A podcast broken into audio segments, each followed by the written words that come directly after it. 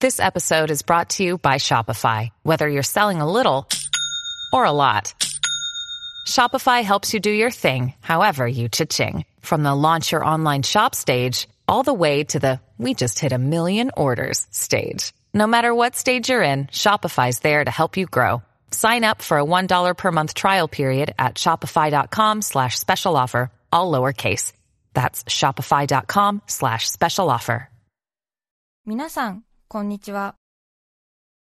安住紳一郎の日曜天国、アシスタントディレクターの亀山真帆です。日天のラジオクラウド、今日は604回目です。日曜朝10時からの本放送と合わせて、ぜひお楽しみください。それでは、7月14日放送分、安住紳一郎の日曜天国、今日はゲストコーナーをお聞きください。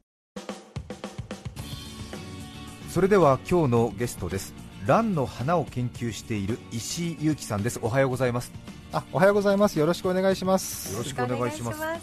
石井裕樹さんのプロフィールですが1983年、昭和58年生まれ36歳千葉県富津市のご出身です5歳の頃おじい様の影響でランに興味を持ち始め6歳から栽培を始めます現在は会社員の傍ら自宅で約80種200鉢のランを栽培全日本ラン協会に所属し講演や普及活動を行っていらっしゃいますお仕事は別に園芸家ではないんですかそうですね。園芸ではないですね。あのちょっと変わったあの調査コンサルティングの仕事をしています。ああそうですか、はいじゃあランの花とは全然関係ないん直ですね接は関係ないですね。えー、またまたなんかあれですね園芸会社に就職しても良さそうなものですがなんですけど、そうですね。あの実は私の好きなランを発見した人がですね、あのロスチャイルド家っていう結構有名な金融財閥の、はいあの当主様で、ええ名前もついていてですね、はい学生の頃にそれを調べていて、あ金融業っていうのも面白いなと思って調べたのがあの仕事を選んだきっかけの一つです。へー確かに昔はあれですよねチューリップの球根やらあ、そうですね。はい。お金持ちがその投資目的にというか、まあ、趣味が高じてやっていて、はい、日本でもそうで江戸時代の時はそういう投資が流行ってですね、ええあのこうやって増やすんだよっていうような専門書も発行されてたぐらいでしたねそうですかじゃあその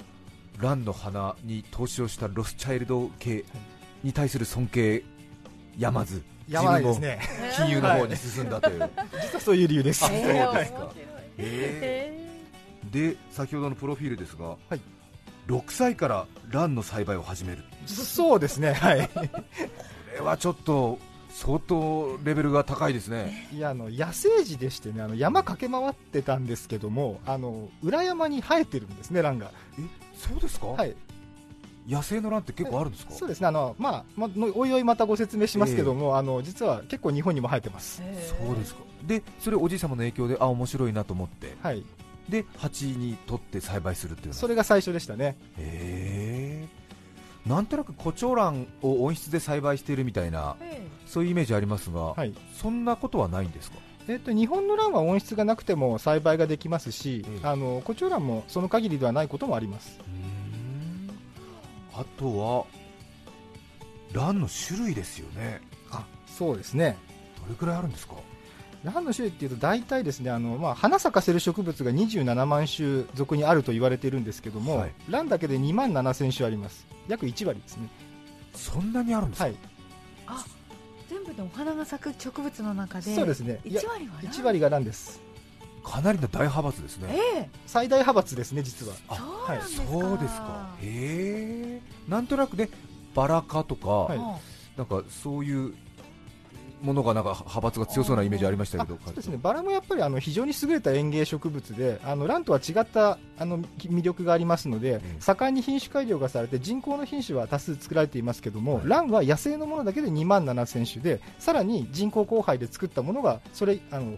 それ以上かあのありますねうあへあ野え生でじゃあ花を咲かせる植物の中では地球との相性がかなりいいという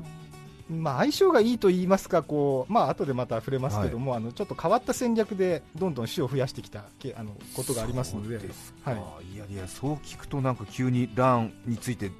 しっかり知っとかなくちゃいけないなというようなねそうですねそうです気ねがいたしますけれども俄然そんな気にまああのはい人間っていうのは実は一種しかいないんですね生物学的には、はい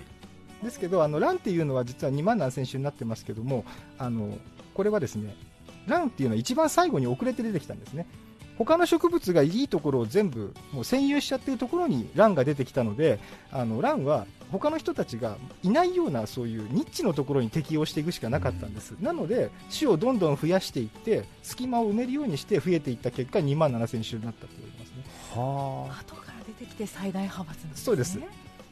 もう王道は大体行き尽くされてるんでい空いてる細い道を全部全部行ってったっていうですね行っていくってはいいう、、だからコチョウランなんかもあの木の幹の上にひっついて生活をしているんですけども、あの地面じゃなくてですね木の幹に根をへばりつけてあのスコールとかの雨を吸収してあの育ってるんですけどもそういうふうにですねどんどんどんどんあの他の人がいないところに出張っていったのがランの進化ですねなるほどね確かにじゃあ証券会社なんかでももうね大手は全部取り尽くされてるのでみたいなことで そうですね行ってないところに支店支店支店支店みちたっいなちゃいところに行くっていうことええそしたら最大派閥になっちゃったみにた ないなっちゃったっていうぐらいですねさてラン研究家石井裕樹さんに今日はこのテーマでお話しいただきます危機開会とっても不思議なランの生態まずは一気に紹介します危機開会とっても不思議なランの生態その1あれはランの種ですその2地中に咲く花その3だましの天才以上の3つですまず1つ目ですけれどもあれはランの種ですこれはどういうお話ですか、はい、あのバニラアイスあると思うんですけども、ええあの某あの高級アイスの蓋のところに花が書いてあると思うんですがありますね、はいありますね白い花、はい、あれ、ランの花なんですね。あのバニラ、ええバニラビーンズっていうのはランの種なんです、実は。そうなんですかそうなんですかあれああの黒い胡椒の粒みたそいうなです、そうです。あのバニラっていうランがですね、南米に自生しているツル性のラン、あのランの仲間でして、えそれをですね、種を発酵させることで、あの非常に甘い香りがするバニラビーンズができます。えそうですか、へへえバニラを多分先に覚えてるっていうかね、はいバニラはバニラだと思ってるので、ーえすごい身近なんですねそうですかということは、あの黒い粒が入っていますが、ゴミではありませんみたいなねそうですなねんか正確ゴにミに見えますよゴね。ミとは言ってないかうん黒い粒がありますこがれはバニラビーンズです、不良品でははありません、ねこれはバニラビーンズですって書いてますが、はいあの黒い粒ははい種なんですか、 種です。あんなに小さいのに、そうですね。あの非常に小さいですけども、ランの種自体がどれも小さいんですね。は普通の植物の種っていうのは芽が出るための栄養分と、うんうんあの植物の体になる部分2つセットになっているんですけれども、卵の場合はその最初の細胞の塊しかないんですね自分で自力では芽が出れないんですでどうしてるかというとですね、卵の種はカビを食べてあの栄養にして生きて芽が出てくるんですねへえ普通だってあれですもんね、被子植物なんかは、は種の周りに果実ができて、はい配胞とかはい言ったりしますが、要するにそれを栄養にしてしばらくあれですもんねはい双葉になるぐらいまではなんか、うんその栄養ありがとうってことでそうですやってるんけね、どやっていくんですけどええも、それがないんですね、でないあのカビを勝手に食べて生きていくんです、へえカビを勝手に食べるっていうのは、はいその自分が土の上かなんかに落ちた瞬間、はい周りのカビを探してそれがですねカビが特殊なカビしか食べられないのでランの種は数がものすごい多いんですねあ何千粒とか何万粒っていう種を飛ばしてええカビにたまたま行き着いたものだけが親になれるはあじゃあものすごい鉄砲数打つわけでとそうですね非常に種が多いですだからあのバニラビーンズのあの小さい鞘の中にすごいちっちゃい粒々がいっぱい入ってるんですけども、はいあれ一個一個が全部種なんですへえ砕いたりしてるわけではしてるわけではないですないんですねてっきり砕いてると思いまし普た通そう思いますよねなんかあのバニラビーンズのねちょっとはいあの小さいサイエンドウみたいな鞘みたいなの中に、ええええなんか焦がしてそれをええなんか粒々に入ってて入っててみたいあなのアイスなんかにも黒い粒々が入ってますよねはいじゃあ本当に埃のようにバーンとこう飛ばします撒き散らして、はいうまく適応するカビとくっついたのだけ出会がえらいいねとはいへえです初めてそこから種として活動ができるそうですねは本当にあのなんていうかこう親はあんまり子供に関与しない植物ですね。ああの、頑張っていたはだいてい、と、あの自力で頑張ってくださいという植 物です。そうですか。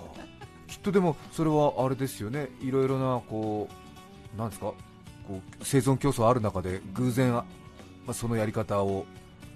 ある種が見つけてで伸ばしていくんですねきっその通りだと思いますね、あの進化の基本的な考え方です、安住さん、すごいですね、 といやだから本当試行錯誤の連続なんだろうないやと思う本当にあのいろんな鉄砲を打ちまくった結果、こうなったとういんはいやっぱりでも自然が多いところの方がランにとってもいいんですかや、そんなことはないです、あの実はですねあの一番身近なのは、公園の芝生の中にランが生えてます、そうですかはい、ちょうど今、花の時期なんですけれども、ええ公園の芝生から螺旋状のピンクの花が出てたら、それはランの仲間ですね。あのそういうふうに結構人工的な環境でも共生できる菌さえいればどこでも生えてきますそうですかじゃあ普通になんかこうなんだろう更地にしてるなんかこうビルの崩した後とはかいそういうところでもチャンスがあれば行くチャンスがあればいますね、あとはあのよくありがちなのが神社の境内とかですね、はいそれからあのランって実は意外と原生林には、あの種類にはよってはあるんですけれども、日本のランの場合は結構ですね、あのちょっと人工的な環境が好きなんですね、あの杉の人工林とか、ええ雑木林とか、人の手が入っているところが好きです、あと極端なもので言ってしまうと、あのスキー場、切り開いたあの草原みたいなところの夏場にランが生えたりとかしますね。なるほどあーそうかもともと地球上にある原生林的なものはもううんそいっこはぱいだから王道いっぱいなだのかでらもう他がか美味しいとこ持ってっちゃってるからそうやって山火事が起こったりとか、はいあのそういう植物のことをパイオニア植物っていうんですけれども、もうあの真っ先にあの更地になったところにあの進出してくる植物たちですチね。ャンスってチャンスなチるほどいやャンスを逃さないい。やいやなるほど話聞けば聞くほど石井さんが金融の世界にいた感じがねちょっと分かってきますよこれありがとうございまうん今だってね、ランの話の前段抜いちゃえばさ、あれだよね、証券会社の営業マンの講義に聞こえてね、今ねまあ。まあそうですね確かにそうですねそうそうそう、さら地に行くさ一回ね、誰か、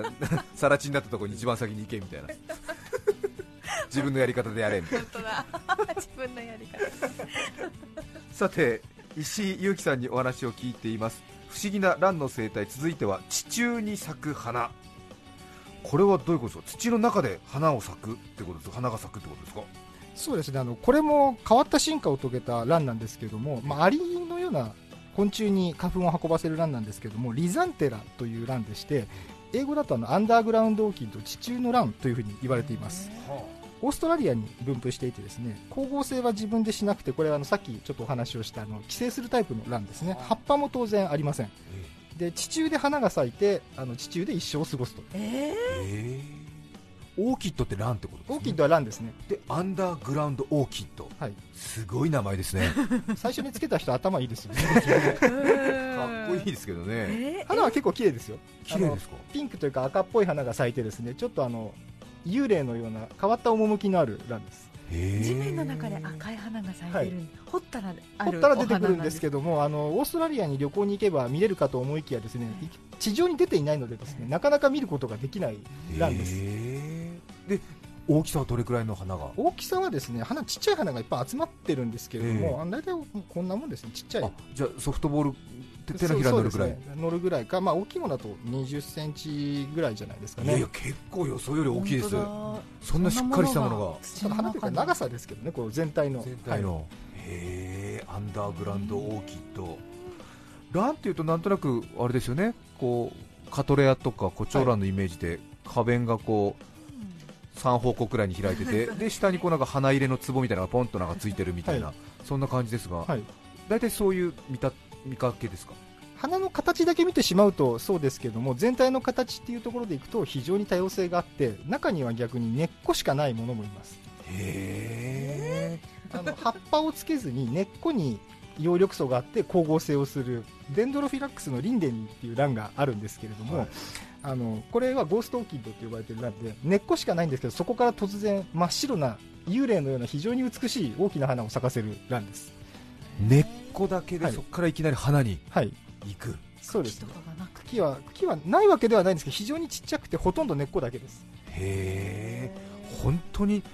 ものすごいこう多様性のある植物なんですね、そうですねやっぱりここは面白いところですねやっぱりランは多様性があってそれぞれあの自分たちの生き方を貫いているところが面白いそう ですねところですね俺は茎いらないよみたいなそうですねそうですよねなくても生きていけるなっくてていいういですねそうですよねちょっとやってみますみたいな感じ土の中でやっちゃうよっていう、ね、土の中そうね、なんで地中に咲くのみたいな俺土の中で咲いてみるよみたいなでアリに花粉運ばせてるんですもんねそうですリザンテラはそうですね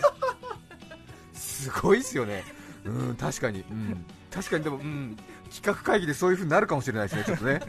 そうですよね、みんな花粉何みたいな、蜂に運ばせてんのみたいな、蜂は昆虫でしょみたいな、土の中にも昆虫いるわみたいな、じゃあ、アリに運ばせるわ、っていうことは土の中で花咲かせるわみたいなことですよね、そうですよね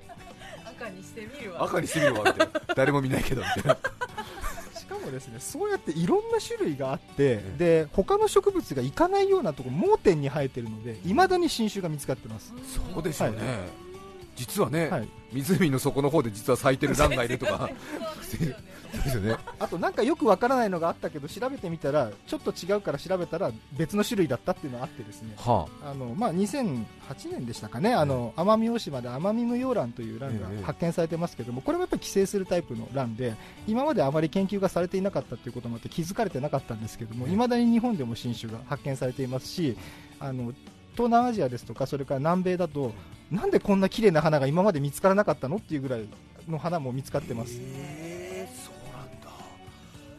ですよね、それだけ多様性があるってことは人間の人知が及ばないところでもしかしたらこう多様性が進んでる可能性があってそうです知恵が追いついてないだけみたいな。そうなんですだから探せばまだあるはずです。ですよね実は加納姉妹はランだったみたいな、そういうことですよねありえるかもしれないですそうねです よねごめんなさい ちょっと何違和感がないですね今のそうですよねいやでもそうだよ、だって人間のだって、ね、常識の範疇を超えて多様性が先に進化してる場合は、そうえみたいな、あるかだあってる土の中で赤い花が咲いてることしばらく知らなかったんだからもしかしたらそういうことの可能性もなくはないないですねですはいねはい、い、いですね いいですねちょっとこういう荒ぶったところも金融マンの特徴 だなるなほどですね はいさて石井祐希さんに話を聞いていますがおしまいは不思議な蘭の生態騙しの天才はいこれはもうね今まで話を聞いてるとそんな感じはしてきますが、はいどんな騙し方他にあるんでしょうか、そうですねあのまあ植物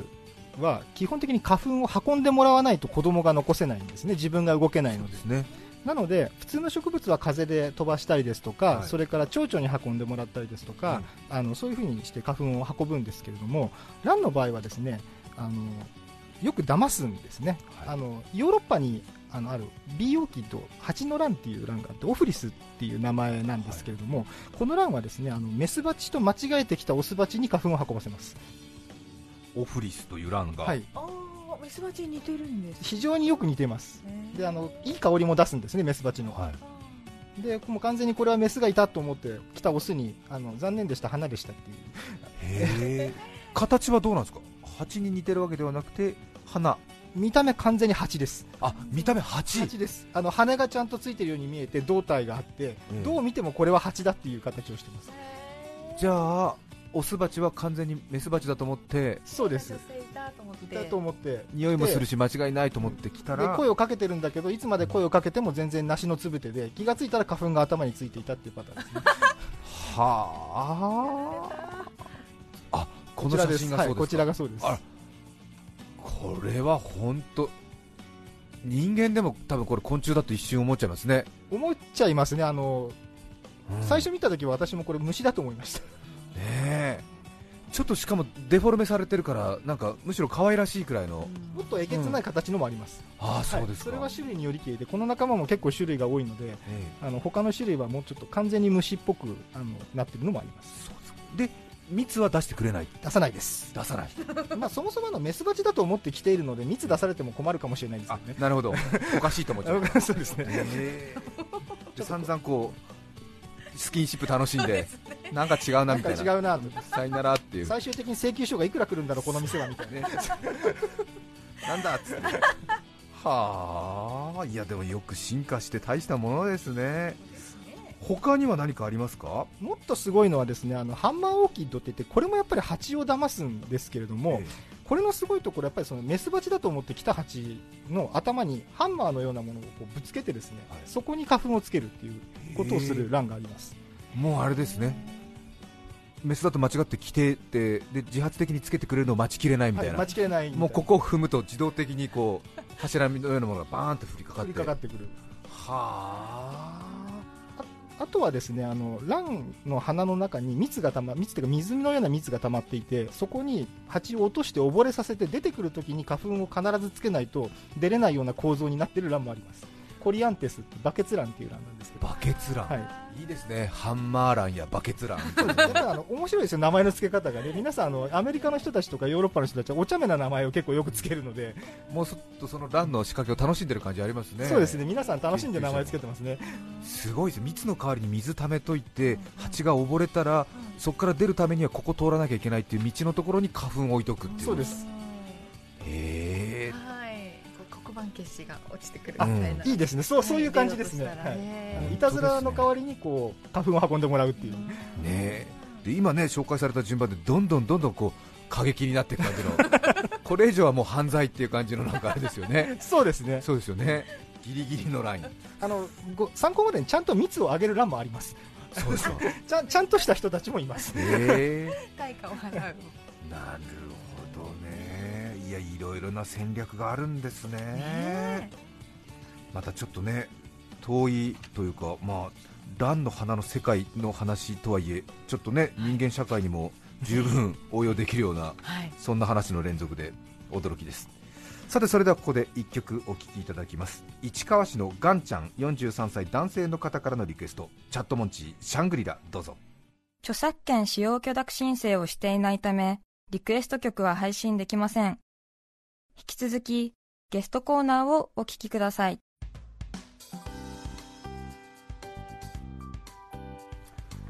市川市のガンちゃんからのリクエストチャットモンチーシャングリラお聴きいただきました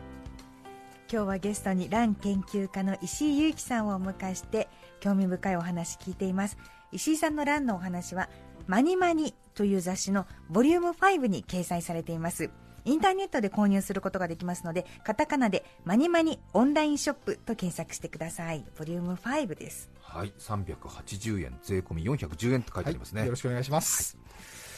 さてシクラメンもランですかい、や、シクラメンはランではないですランじね。ゃないはでいすか、、カトレアはランです。ランではいすか、はああとはやっぱコチョウランが人気ですかやねっぱり人気ですね、コチョウランうは。んコチョウランが人気なのはなぜなんですかまあ、やっぱりこの周年でええいろん大量供給できるっていうところが一つですね、はああの私が好きなランはあの実はこの厚森草とかパフィオペディルムこの袋がついてるスリッパ系って言われるランなんですけどこれれは花の時期が決まってしまっていてえ1年間を通じて供給できないんですねコチョウランの場合はそれはある程度工業的に可能なので、ええどこの花屋さんでも皆さんに親しんでもらってるなるほどランになってます石井さんの好きな熱森草って、はいなんか名前は聞いたことありそうな気がするんですがあそうですね平の厚森の厚森ですね、あへえこれはどういうランなんですか、これはあの日本とかですねあのきどちらかというと涼しいところに生えているランの仲間であの厚森相続で火と言いまして火は極めて原始的なランの仲間ですね、へえこう花弁がこう3方向に出てて、はいそして一つ下にああれそでうですすねあのリップというあの形状のものがあって、はいこの中に虫が落っこって出てくるときに花粉がつくような構造になっていなるるほど落とし穴式のものであーあの食虫植物なんかの戦略と似たようなところがありますね、なるほど、はい食べるためではなくて花粉を運ぶために捕まえると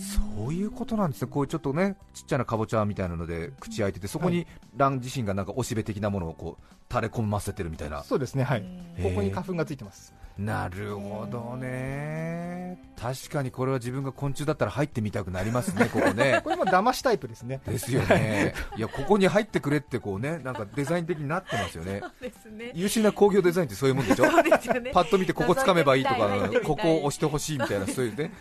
説明書なんかいらないんですついよついねそこに誘われてしまう形になってますねそうですかご自宅はどうしてですか温室かなんか持ってらっしゃるんですかえっと、自宅でではあの作ってるのは鉱山製のものがほとんどで、ええあのワインセラーを改造した冷房室を使って栽培していますそうですかワインセラーを改造ってもそんなに大きくないですもんねいやうちのは270リットルありますので結構大きいです、ああそうですかはい、大型冷蔵庫ぐらいありますねへえいやいやいやいやへきっとそのうち新しい欄を見つけえてえ多分ご自身の何か関係する名前ー をはいつけたいですつけねたいですそうですねねいやそういう時代来るんじゃないですかきっとねでもコチョウランなんかはマンションであれば冬の寒さは十分しのげますし意外と簡単に栽培できますで寿命も長い植物ですのでぜひもらったらあの栽培をしてみてくださいあできますかはいえー、なんかね悲しく鶴だけ残してねなん か、